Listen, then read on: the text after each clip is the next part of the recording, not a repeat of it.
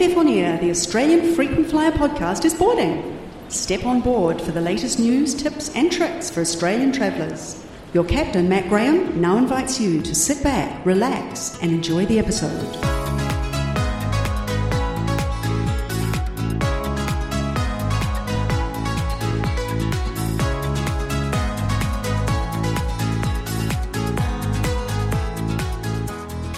G'day and welcome to episode 94 of AFF On Air. It's the 1st of October 2022, and happy birthday to my dad. Coming up, I'll talk about why airline award charts are the key to maximising your frequent flyer points, and I'll share with you some of the most incredible frequent flyer redemptions people have been able to book over the years using points. And COVID travel restrictions are coming down across Northern Asia as Japan, Taiwan, and Hong Kong finally reopen their borders to tourists. But first, let's begin with a roundup of the latest Australian airline travel and loyalty program news from the past fortnight. And firstly, Virgin Atlantic has announced that it will join the SkyTeam Alliance early next year. It's good news for Virgin Atlantic Flying Club members who'll soon be able to earn and redeem Flying Club points across the whole SkyTeam Alliance, as well as earning tier points on SkyTeam Airlines and getting to enjoy those benefits across the whole SkyTeam Alliance. And likewise, members of other SkyTeam frequent flyer programs will soon be able to use their benefits on Virgin Atlantic. Other SkyTeam member airlines already include um, carriers like Delta, Air France, KLM, Korean Air, Vietnam Airlines, and Garuda.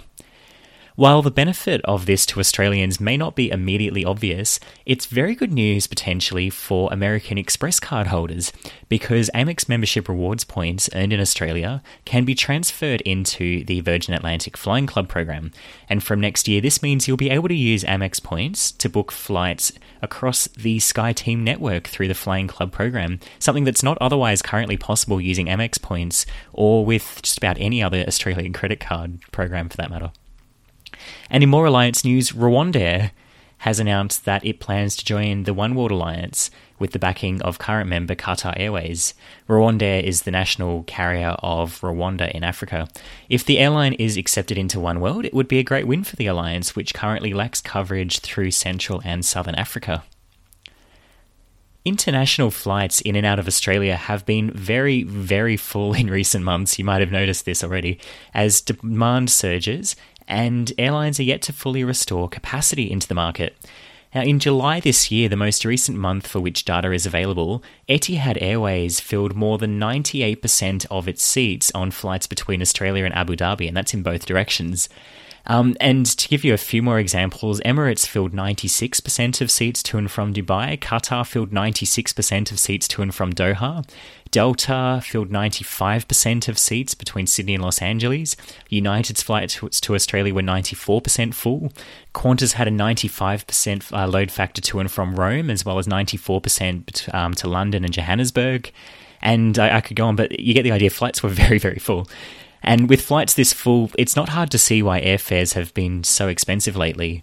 The high fares are also related to higher fuel prices, a lack of competition from Chinese airlines, particularly on routes to Europe and Asia, and the Russian airspace issues. But as of July, international flight capacity to and from Australia had only returned to around 54% of pre COVID levels, and that's the main reason that the fares have been so high. As capacity is restored, prices are expected to come down again and award availability should gradually improve. Capacity is now likely back to around 60% of pre COVID levels, and this will increase over the coming months as more flights come back online. Just in the last few weeks, Qantas has resumed flights from Sydney to Tokyo and launched a new route from Sydney to Bengaluru, which will help. And in around a month from now, AirAsia X will resume flights from Melbourne, Perth, uh, and daily flights from Sydney to Kuala Lumpur, as well as Sydney to Auckland flights. Air Mauritius is going to resume flights from Perth to Mauritius. Jetstar's starting flights from Sydney to Seoul. Qantas will start flights from Perth to Johannesburg. Qantas will also resume flights from Sydney to Santiago. United will resume flights from Melbourne to Los Angeles and Sydney to Houston, as well as launching Brisbane to San Francisco. And Virgin Australia will resume flights to Queenstown. So there are definitely more flights coming online, but it will take a bit of time for that capacity to get back up to normal pre COVID levels. Jetstar is not currently selling any seats on its flights between Australia and Bali for travel up until the 17th of October, which is after the end of the school holidays. Those seats for travel dates up until then were removed from sale more than a week ago and have not returned. While some flights are likely indeed fully booked already due to the school holidays, and it is a very popular time to travel to Bali at the moment, it seems that Jetstar has also taken the decision not to sell any more seats on flights that are not yet fully booked, while the airline gets its long haul operations back on track and keep and anticipating probably that it's going to have to downsize some of the aircraft it's using. In recent weeks, many Jetstar flights have unfortunately been delayed or cancelled, particularly the long haul flights, as multiple Boeing 787 aircraft have been out of service with mechanical issues. At one point earlier this month, around five of Jetstar's 11 Boeing 787 aircraft were out of service either for scheduled or unscheduled maintenance, causing disruptions across the airline's international network, and it's left many Jetstar passengers stranded overseas or scrambling to rebook their holidays on other airlines. Qantas has reinstated vegetarian meals and snacks on domestic flights after a massive public backlash. The second meal option on shorter flights had been removed during COVID. Velocity frequent flyer members could see even more benefits in the near future when flying on partner airlines. Velocity Gold and Platinum members recently gained access to Air Canada lounges, but even more reciprocal status benefits with Air Canada could be coming, the airline has suggested. Meanwhile, Hawaiian Airlines says it's in talks with Virgin Australia about introducing new benefits for Velocity members who have status when flying on Hawaiian. And Virgin Australia and Qatar Airways have promised to launch a new loyalty proposition for business travellers in the near future. More and more airlines are offering shortcuts to attaining or retaining elite status to frequent flyers who contribute to environmental causes. Qantas and Etihad Airways began the trend earlier this year with their Green Tier and the Conscious Choices programs, respectively. Qantas customers, for example, can now earn 50 status credits or 10,000 bonus points, they have a choice, each year that they complete activities including purchasing carbon offsets, buying eco friendly wires, and donating their points to charity. Flying Blue, the loyalty program of Air France and KLM, has now brought in a similar offer where customers can earn extra XP which count towards status by purchasing sustainable aviation fuel or supporting sustainable causes when buying a ticket.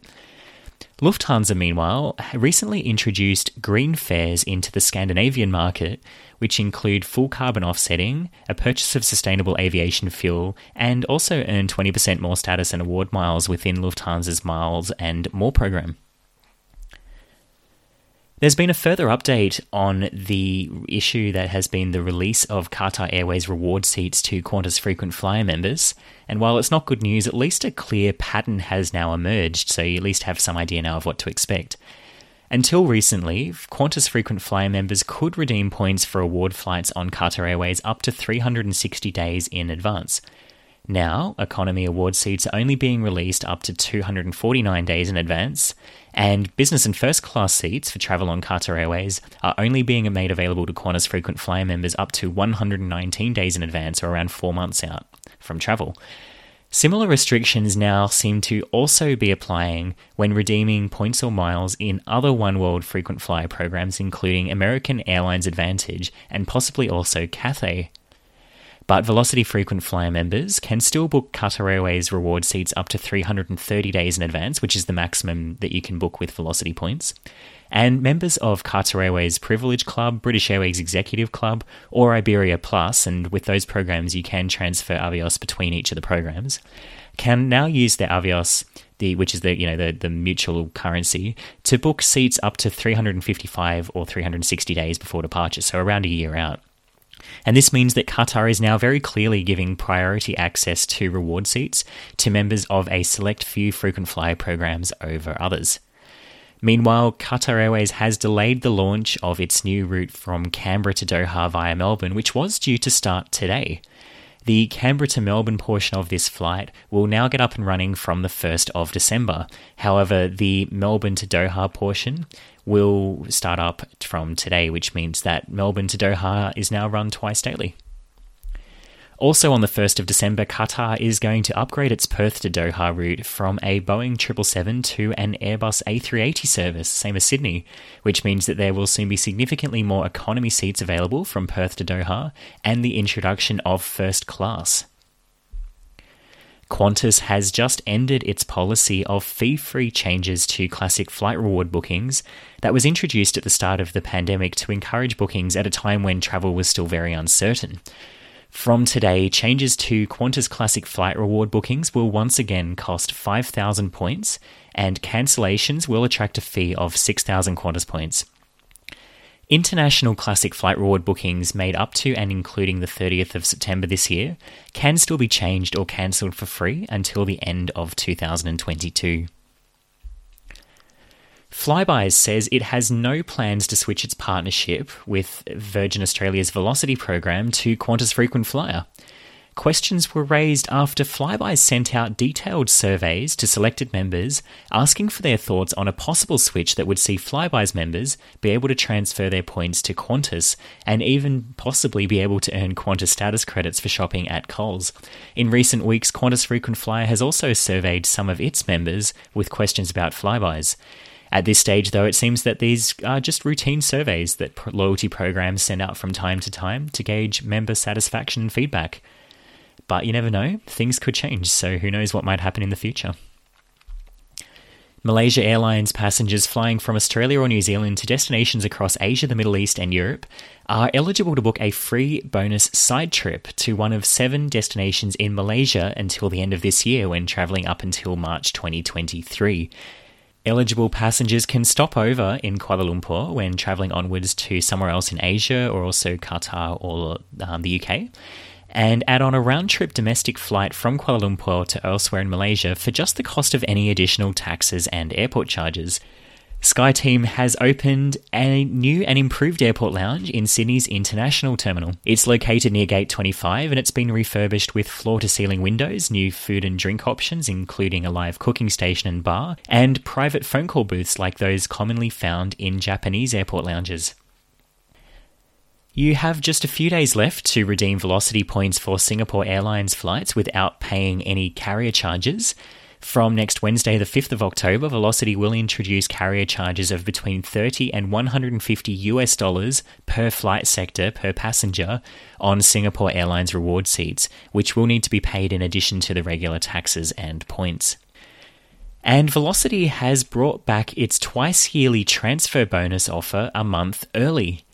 Normally, Velocity offers at least 15% bonus points when transferring from selected credit card and hotel loyalty programs to Velocity Frequent Flyer each May and November. But this year, Velocity did have an offer in May, um, but it's running this offer now in October for some reason. Interestingly, it looks like CommBank Awards is even participating this time around, which is one of the programs that usually sits these promotions out. That's what's making news on AustralianFrequentFlyer.com.au this fortnight. You can stay up to date between podcasts by subscribing to the Australian Frequent Flyer Gazette to get the latest frequent flyer news straight to your inbox for free every Monday and Thursday morning.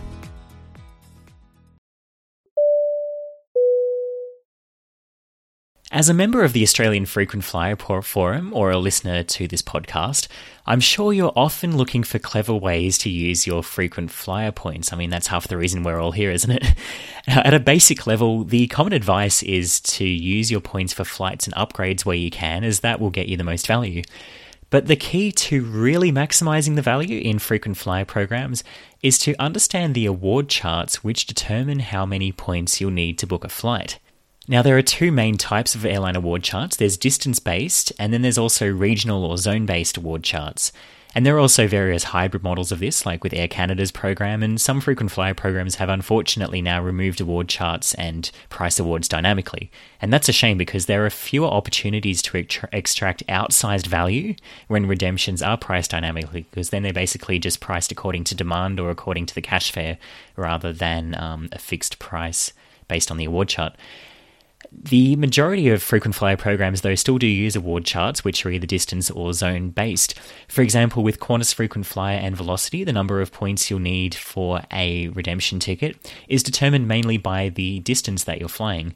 And so the sweet spot here where you'll get the most value is clearly to use your points on shorter flights that are normally very expensive when buying a ticket with cash. I'm talking about routes, for example, like Sydney to Lord Howe Island, where a seat often sells for well over $500 one way in economy, but where you can book a classic flight reward for 8,000 Qantas points and around $80 in taxes.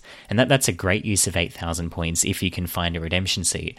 And of course, with uh, zone based award charts, it, stand, it can also still be very good value to redeem for long haul flights, particularly in business class. Um, but it's the prices fundamentally are uh, you know based on the distance that you're flying. Now, with region based award charts, on the other hand, finding the best value can be a bit more nuanced.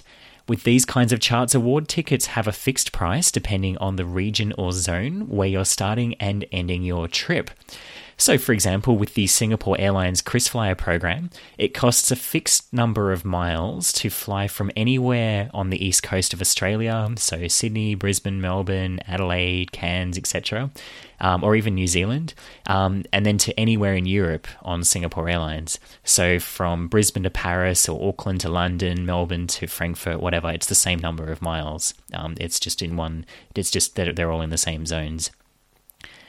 Um, it's also a fixed price with KrisFlyer miles to fly from anywhere in Australia, New Zealand, or the Pacific on Star Alliance to anywhere else within that same region. So, anywhere else in Australia, New Zealand, or the Pacific Islands. And so, for example, it's the same number of KrisFlyer miles to book an Air New Zealand flight from Wellington to Christchurch, which is a short one hour hop, as it is to fly all the way from Perth to Tahiti via Auckland and that's a trip that would involve around 12 or 13 hours of flying. So, because of how this works out, region based award charts often have very specific um, loopholes or sweet spots, but very good ones where you can get extremely good value. Um, you know, that is where you can do a lot of flying for just a small number of points or miles. Now, there are definitely still plenty of sweet spots today in most frequent flyer programs. I just shared one of you with the KrisFlyer program. And often, if you're looking at programs which have, for example, um, quite cheap redemptions within a particular zone, but the zone is quite large, that can also be a place with, um, where you can get a lot of value. Like I've seen a lot of programs, for example, that price um, any award within Africa or within South America as a low fixed number of points. And that's you can fly quite a long way within Africa or within South America. Um, just just to give you an example.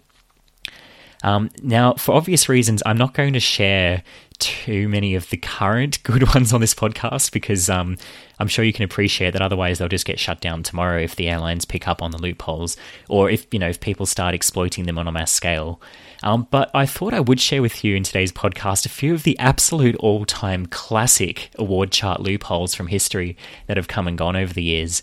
And, you know, while these loopholes have obviously since been shut down, you know, in this case, they were too good to be true um, in the long term, um, people did book these tickets, and the same principles do still apply today. Uh, one of my favorite loopholes was when the LifeMiles program, that's the program of Avianca, which still exists, um, classified Guam as part of the United States on its award chart. Now, Guam absolutely is a US territory, that, that part is true, but if you have a look at a map, it's nowhere near the continental United States. It's a small island in the Pacific Ocean, roughly between Japan and Papua New Guinea, and it's a, it's a few hours' flight from the Philippines. But because LifeMiles was pricing flights to Guam like any other flight within the, um, you know, to anywhere else in the United States, you could fly all the way, for example, from New York to Guam for the same cost as a flight from New York to anywhere else in the US, like New York to Boston or New York to Washington, for example. And that worked out to be 12,500 life miles in economy or 25,000 miles in business class.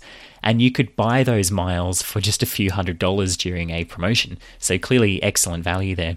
Most of the flights from the US to Guam also routed via, Japan, so you could even fly from the US to Japan and then continue on to Guam just for that low price. Now, this is roughly the equivalent to classifying French Polynesia or New Caledonia as part of France, which they, of course, technically are, but on an airline award chart, that would basically mean that you're charging for a flight from Paris to Nouméa or from Paris to Papeete the same as a domestic flight within, you know, mainland continental France, like from Paris to Lyon, which is clearly nuts.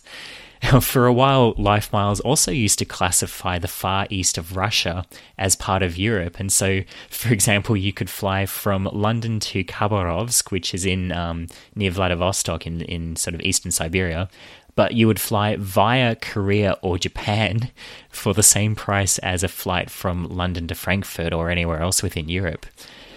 Another one involving Guam was when the US Airways Dividend Miles program classified Guam as part of the same region as the Pacific Islands, or, like, for example, Papua New Guinea. And so a return booking from Australia to Guam would cost only 30,000 dividend miles in business class. That's round trip, uh, which again you could have bought at the time quite cheaply. And US Airways was part of Star Alliance, so you could use their miles to fly with other airlines across the alliance. Now, here's the kicker the only flights available on Star Alliance between Australia and Guam, once United stopped flying between Cairns and Guam many years ago, were all via Japan. And so you could, and you could also have a free stopover along the way.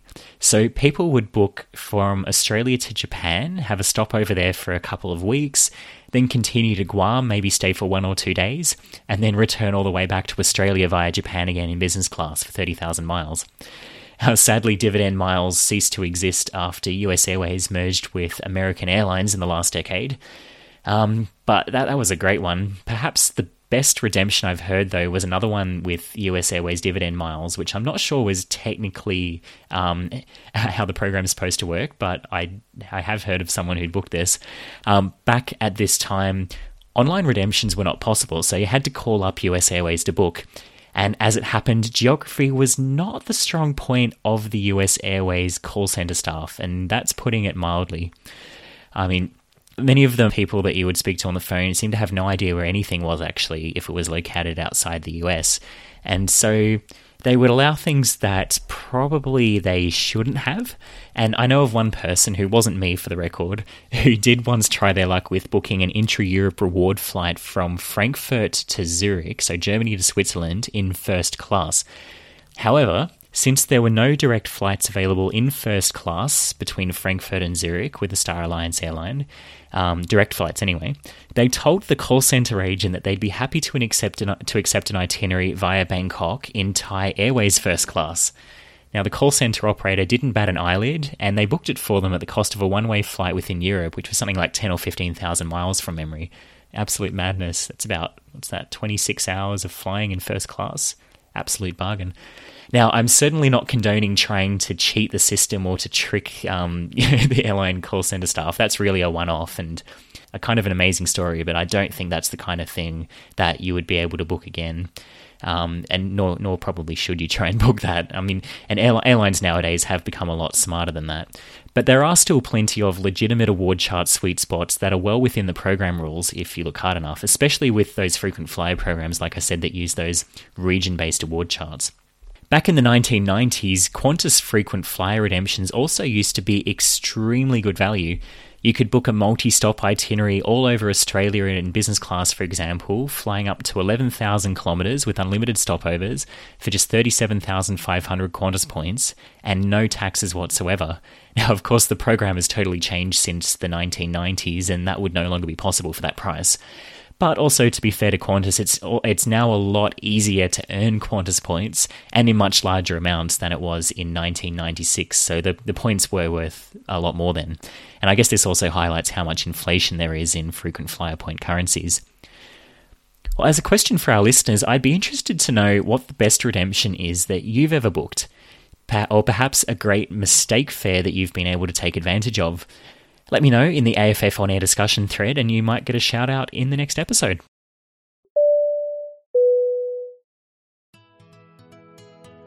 If you've been enjoying this podcast, you may be interested to know that I also host eight webinars per year for AFF's sister website, Frequent Flyer Solutions. Each interactive hour long online webinar covers a timely topic of interest to frequent flyers and anyone in Australia looking to travel better for less. The next webinar will be held at 8 pm Australian Eastern Daylight Time on Tuesday, the 11th of October 2022, and the topic will be Business Class to Europe on a Budget. If you'd like to attend any Frequent Flyer Solutions webinar, you will need to register in advance. For more information, visit frequentflyer.com.au.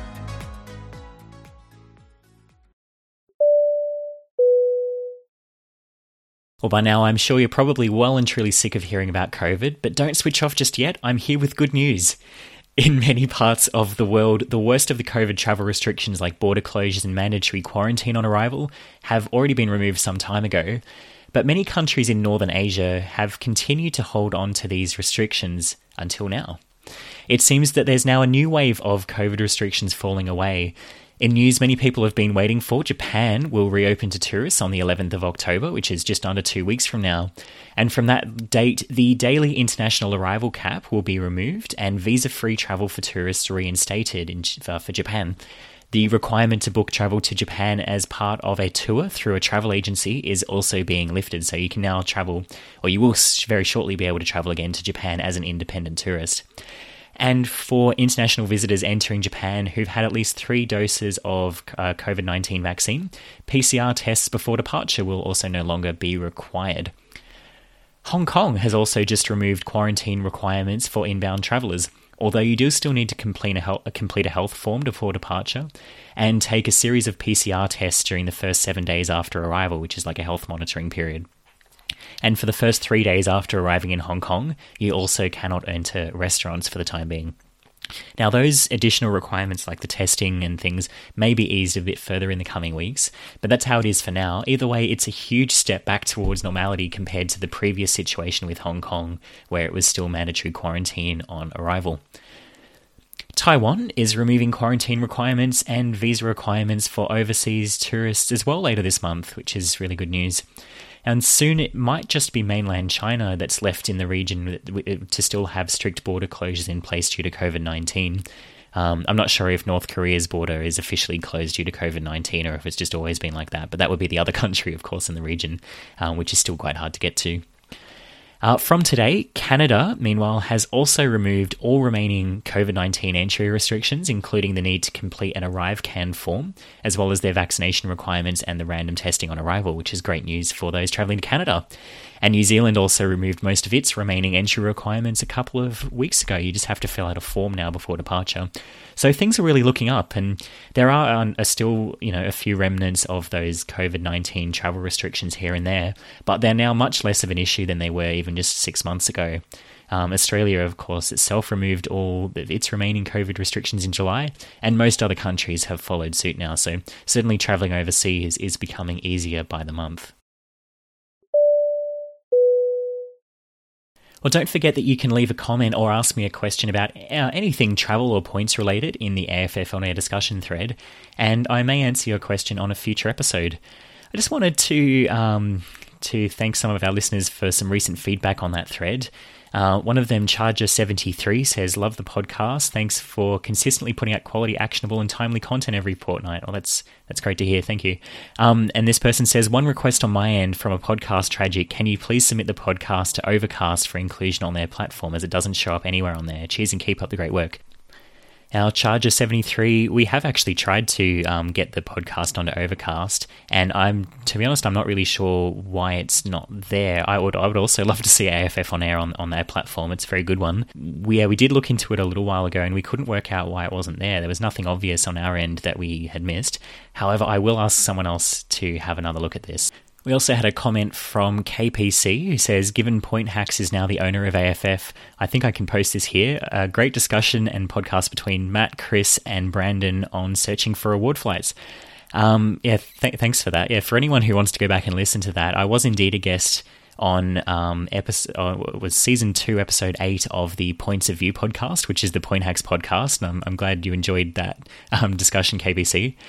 Um, yeah, as was announced on the AFF forum, AFF has now been acquired by Point Hacks. So there may be a few more of these kinds of collaborations in the future, and I'll certainly be happy to be a part of that. And uh, Point Hacks is a great brand. But for anyone who's wondering, AFF and Point Hacks will continue to operate as separate websites, and I'm not planning to make any changes to um, to this podcast, AFF on air, in the foreseeable future. Uh, and what and why would we? I mean, we're up to episode 94 now. I can't believe it. So obviously we're doing something right. You might have noticed that as well that Chris from Point Hacks was a guest on the last episode of this podcast. Now that actually didn't have anything to do with any of this. I just decided to invite Chris on because he was the most knowledgeable person that I could think of to talk about the Marriott Bonvoy promotion that was running last month. But that was my idea. No one actually asked me to do that. Um, but hopefully you also enjoyed that chat. Now, also some feedback from uh, Goodo about the KrisFlyer Star Alliance Around the World Award, which was the topic of episode 92. Now, it's quite a long post on the AFF on air discussion thread, so I won't read it out in full, but you can, of course, go to the thread and have a read of the full post. Now, unfortunately, this member found it quite difficult to book this award and says it took about three weeks to get it ticketed, which is, yeah, that's, that's unfortunate. Uh, and during that time, some of the flights on the partner airlines were dropping out because they hadn't been ticketed by the time limit, which also caused some issues, Goodo said. Um, this person writes that a few learnings on their end were that um, number one, the availability online versus what the agent could see on the phone with Singapore Airlines um, with the call center um, was different. So there were some flights that were showing online, but they couldn't book, and vice versa. Um, secondly, um, they say that not everyone working at the KrisFlyer call center knew the rules of the Round the World Awards, even the award agents. And um, they were basically, like, for example, they were told them that they had backtracking on their itinerary that they needed to change, um, which I'm not really sure if that was correct, but anyway.